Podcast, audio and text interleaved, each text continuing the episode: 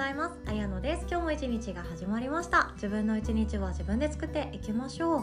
今日はですね人間関係をはじめとするさまざまなモヤモヤをいかに毎日の中かで減らすかっていう方法はシンプルだったっていうお話です。モヤモヤって気がついたら湧いてきますよね。悩むこととあとはイラッとすること。いろんな自分の中から湧き上がる感情ってあってそれが湧き上がる感情自体は悪くないんですよ。感情はもう止められないから仕方がないんですけどそれをですね普段から湧き上がりづらくする方法があってそれが実にシンプル。な方法ですのでこのお話シェアさせていただきます。その前に1点だけお知らせをさせてください。いよいよ今月末となりました大人のための人間関係の学校6月25日の朝10時30分からオープン開校となります。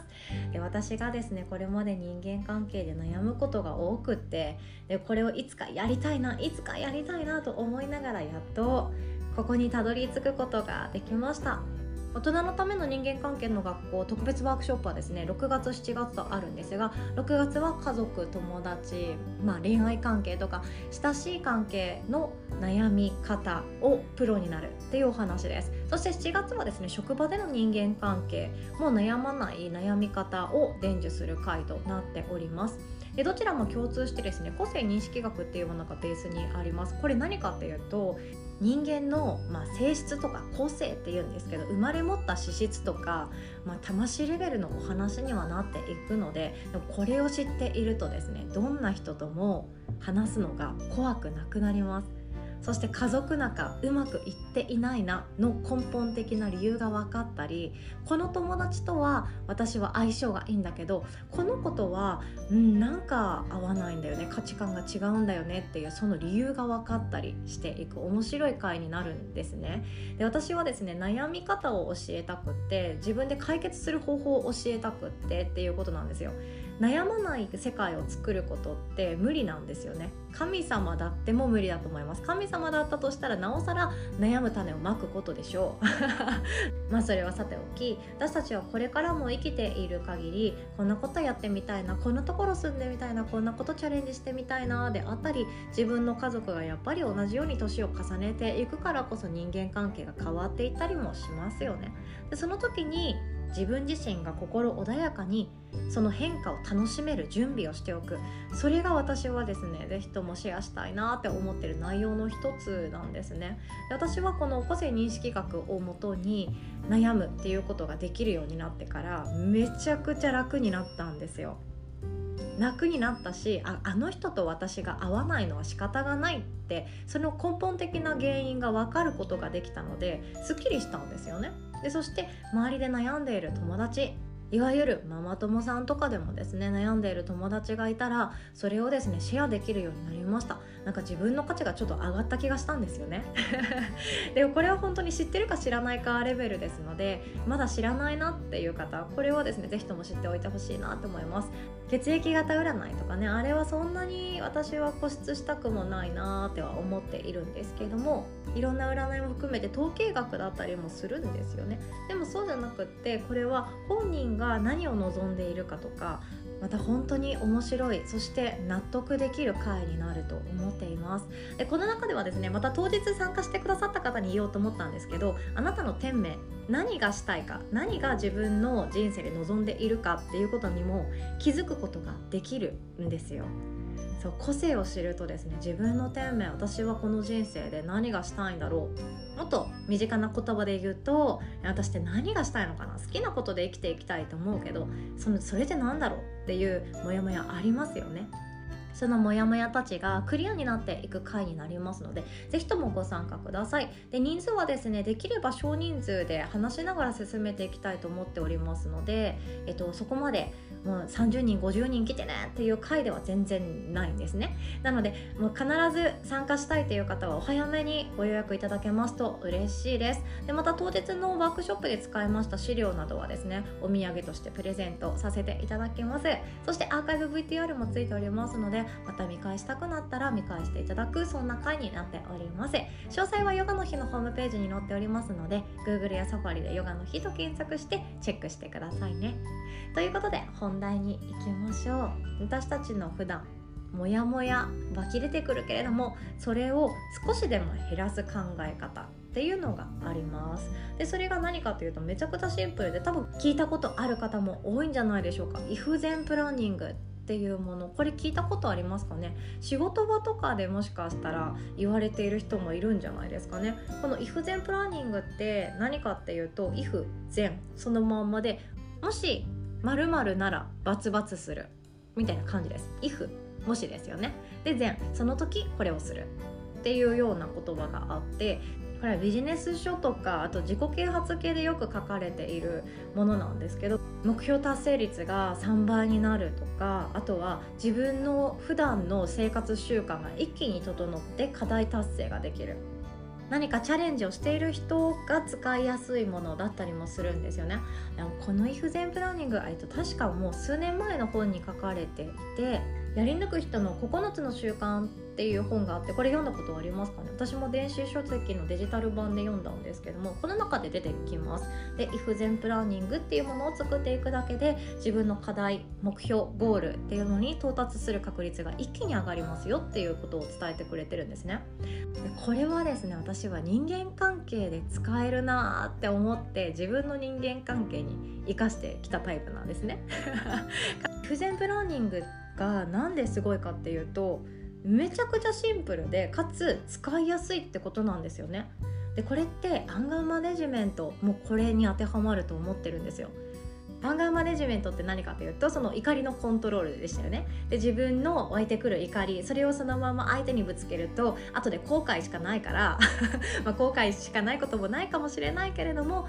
あんなこと言うんじゃなかったとか関係が悪くなって最悪だとかそんな結末が待っていることの方が多いから怒りを上手にコントロールしようねっていうのがアンガーマネジメントですよね。でその中でもイフゼンプランニングってめちゃくちゃ親しみやすいんですよね。めっちゃフル活用されていると思います。例えば自分の子供が私自身ママが言ったことを聞かずに嫌だ私はまだゲームする。歯磨きなんか絶対しないんだからっていう風にわめき始めた時にどんな行動をとるかっていうのを自分でルールを決めておくっていうことなんですね。もし子供が言うこと聞いてくれなかったらとりあえず笑う。はははははって空笑いする。とかでもいいしとりあえず子供が言うこと聞いてくれなくって自分に反発してきたら無言で10秒深呼吸する。そんな感じですよね。もし何かが起こった時は自分はこれをする。もし誰かが何かを言ってきたら私はこれをするってルールを決めておくだけで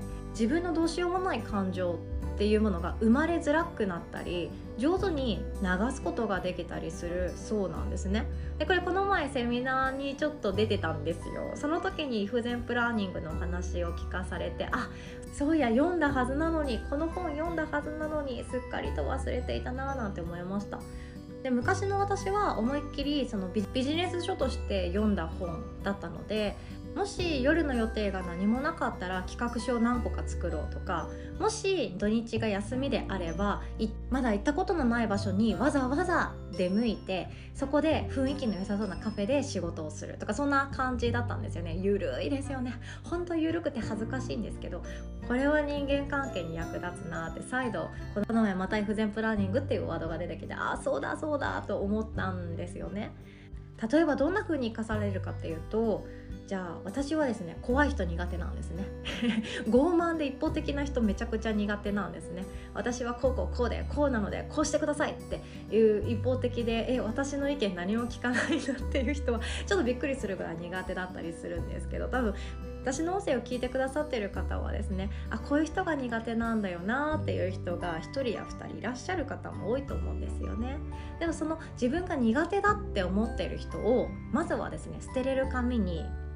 書き出していく。このピックアップ。めちゃくちゃ大切ですよ。私はどんな人に弱いのか。私はどんな人がいるとその場の雰囲気でそわそわしちゃうのか私はどんな人だと自分が話す時にうまく話せなくなっちゃうのかっていうのをどんどん書き出していくといいですね、まあ、ポケモンで言うとあポケモンで言うと、えっと、一番初めに3つのポケモンから1匹選ぶんですよ。火のポケモンと水ポケモンと草ポケモンだったかな。それを選ぶんですね。で火のポケモンは水に弱い。でも草ポケモンには強くって。でも水ポケモンは火には強いけど草には弱くってっていう風にあのトライアングルができているんですよね。誰かには強いけど誰かには弱いっていうのって人間もあると思うんですよね、まあ、あれ本当にポケモンって素晴らしくってその強い弱いっていうのがみんな誰しも